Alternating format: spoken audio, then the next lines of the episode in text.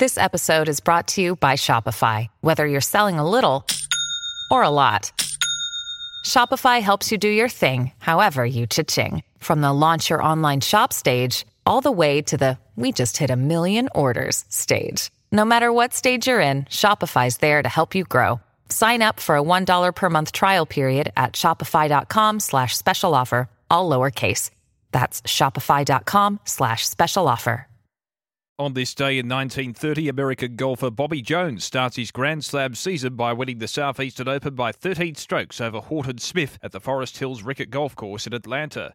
On this day in 1931, Jackie Mitchell becomes the second female to ever play organised baseball when she signs with the Chattanooga Lookouts Baseball Club. And on this day in 1933, England batsman Wally Hammond smashes an unbeaten 336 against New Zealand as we celebrate this day for Tobin Brothers Funerals celebrating lives.